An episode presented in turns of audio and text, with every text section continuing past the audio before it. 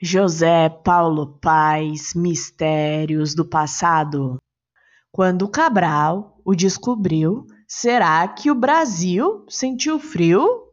Diz a história que os índios comeram o bispo Sardinha, mas como foi que eles conseguiram abrir a latinha? Qual o mais velho? Diga num segundo: Pedro I ou Dom Pedro II? De que cor era mesmo, eu nunca decoro. O cavalo branco de Marechal Deodoro?